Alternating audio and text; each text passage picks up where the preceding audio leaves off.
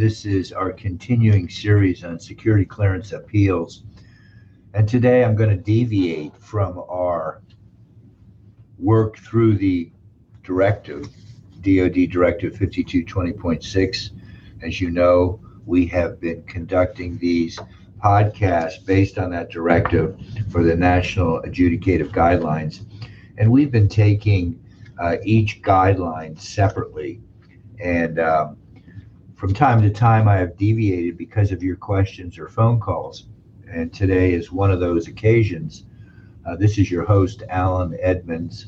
I'm an attorney that's been practicing national security and military law for over 45 years. And we have a very, very uh, impressive uh, law firm that is national with offices in Washington, D.C., North Carolina, Florida, Texas, and California.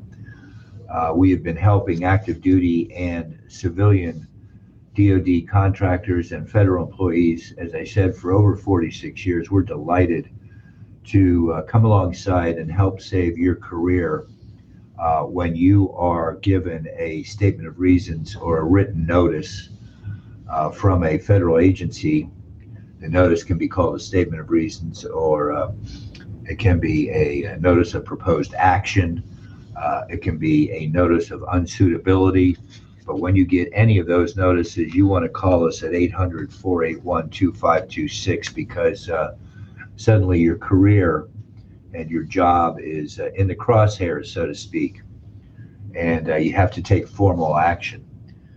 Today, I'm deviating from our uh, march through the directive and the different guidelines, and I want to talk to you about what I think is one of the biggest mistakes that people make who are applying for a security clearance and they receive a statement of reasons.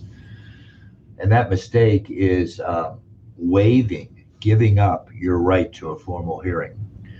And I'm going to de- develop that idea in a few moments, but a lot of people are intimidated and frightened uh, by the courtroom. They don't want to go to a courtroom.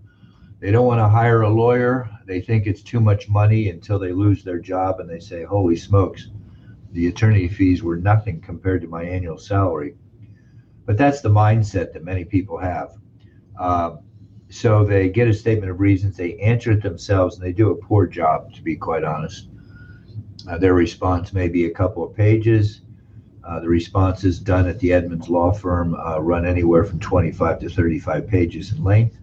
And uh, we win cases with our written response, which is unusual. It doesn't happen often, but it happens at the Edmonds Law Firm. We can also win cases with answers to interrogatories, which is incredible to say the least. Many attorneys have never had that experience. Again, our attorneys at the Edmonds Law Firm are trained litigators. We enjoy the courtroom. We enjoy protecting our client and trying to win the case uh, in the courtroom. And uh, that requires a tremendous amount of preparation and experience. And we apply both of those qualities to every single case. The issue today is when people get a statement of reasons, they answer it, it fails, and then they're offered a hearing and uh, what the Department of Defense can do, or Defense Office of Hearings and Appeals, they'll send you a letter, which is real nice and friendly, and they'll say you can uh, request a formal hearing and appear in front of a judge, or you can submit in writing the comments that you would make in the courtroom. And of course, that invitation is very, very tempting it relieves all the fear and anxiety from the applicant because he doesn't, he or she does not want to go to a hearing. They do not want to be confronted by a U.S. attorney in the courtroom. They do not want to have a judge ask them questions. And they say, This is too good to be true. I'm going to opt out and submit a written statement to the administrative law judge. They overlooked the fact that they've already submitted one written statement, which was their answer to SOR, and it failed. Their first attempt at uh, trying to rebut or mitigate the uh, assertions contained in the SOR failed, and hence they're on their way to a formal hearing. And now they're confronted with a choice. Do I appear in front of the judge or do I submit another written statement? And they think, well, I will submit another written statement and try my luck at doing the job that a trained attorney normally does. But uh, this is going to be easy for me. I'll save money and I will save a lot of stress and uh, emotionalism by not having to get ready for a court hearing. And so I'll submit a written statement and then they lose. The biggest mistake I think that people make, and I've been doing this for 45 years, I've done over 3,500 hearings. The biggest mistake you can make is to waive or give up your right to a hearing. At the hearing, you have an opportunity to uh, present your case to a judge. Uh, you have an opportunity to let the judge see your demeanor, your sincerity, and your veracity. That is how you tell the truth. And uh, that is a invaluable piece of evidence for the judge to see. The problem that you make for yourself, however, uh, is that many of you think it's going to be a friendly environment because you talk to the government attorney and uh, they're very, very nice. Or you talk to the hearing officer and they're very, very nice, and you say, wow, this is great. These people are very friendly. Sounds like they're going to rule in my favor. The government attorney is very, very nice and tells me not to worry that I can do the case myself. And of course, that's just what the government attorney wants you to do. They want you to go into the courtroom yourself. At the conclusion of the case, some attorneys have the nerve to come up to you and shake your hand and say, I hope you appreciate that I had a job to do. And uh, the applicant stands there after having been humiliated and embarrassed in a courtroom by the government attorney, is humiliated and is supposed to respond and say, Oh, I understand. You just took my job. My family has no income now. Uh, our bills are going to go delinquent and you want me to believe that you did this because you had a job to do, and therefore everything is okay. And you may think that I'm exaggerating. You may think this is hyperbole, but that's exactly what some government attorneys do. And uh, there are some attorneys that uh, are very, very aggressive in the courtroom. They uh, humiliate, they disparage, they embarrass, and they think that that's necessary for them to win the case. Uh, it is not. I think it's a sign of a lack of training and professionalism personally. But that's my job when I'm with you in the courtroom is to prevent that from happening.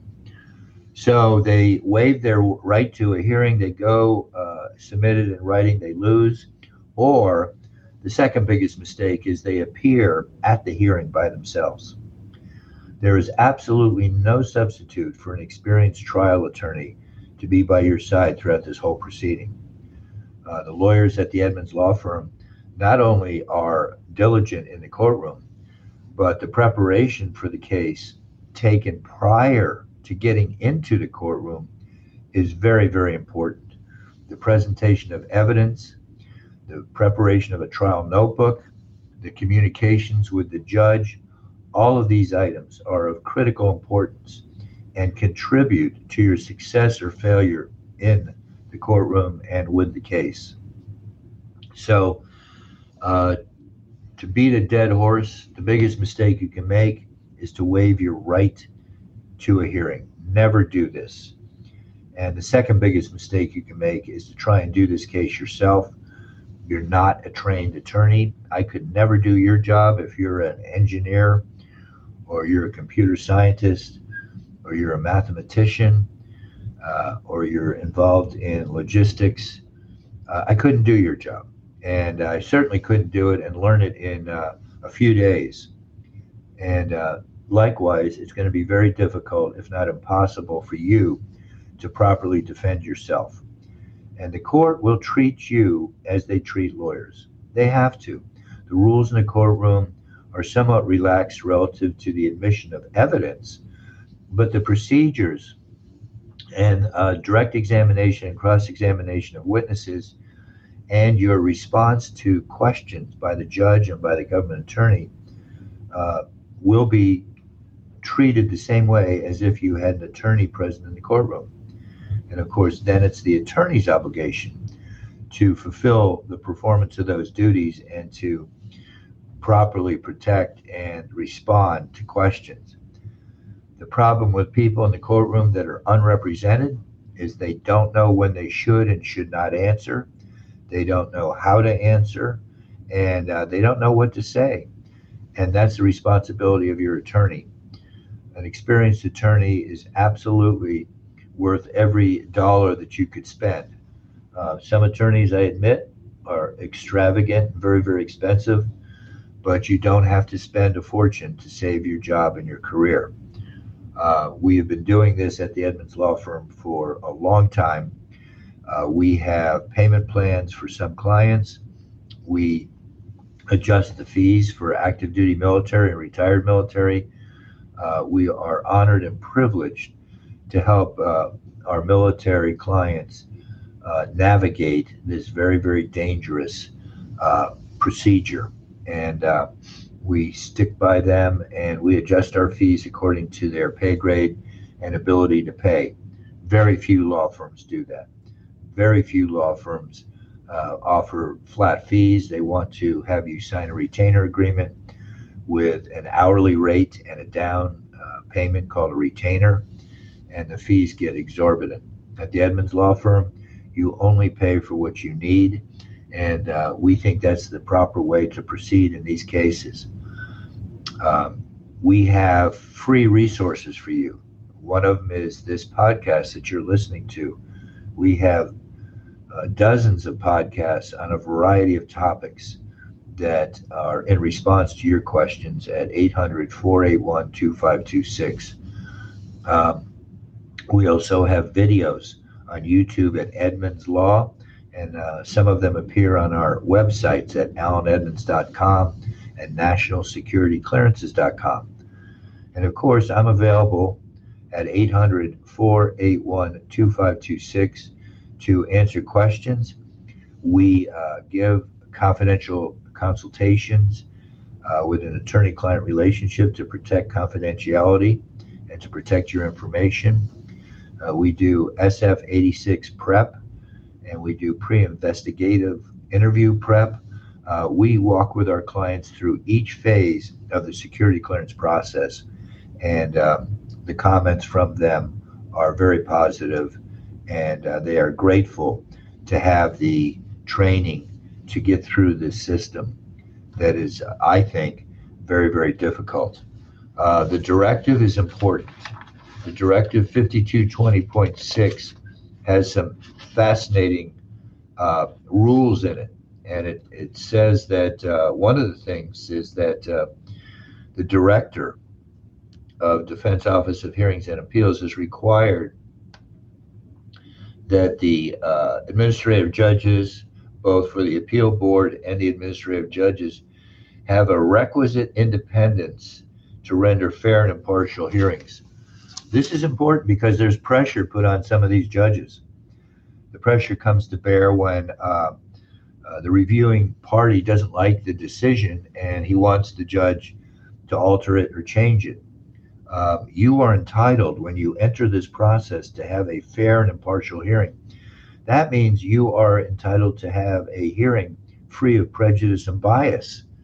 And uh, what are you going to do if you represent yourself and there's bias or prejudice uh, existing in the handling of your case? How do you respond to that? so, the other question that frequently comes up is uh, what happens if uh, I don't comply or refuse to furnish certain relevant material information. The directive talks about that too. And it states very clearly any stage in the investigation or adjudicative process may prevent DOHA, Defense Office of Hearings and Appeals, from making a clear clearance decision. And if the applicant fails or refuses to, then the process can be stopped and the clearance denied. So this is a discussion for another day, which is the implications of the directives.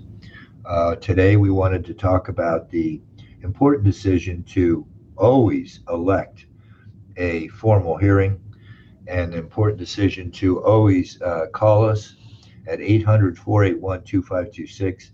We want to be your security clearance lawyers. So I hope this has been helpful. This is Attorney Alan Edmonds. Thank you so much for listening and thank you for your questions. Call us at any time when you have questions or concerns about your security clearance.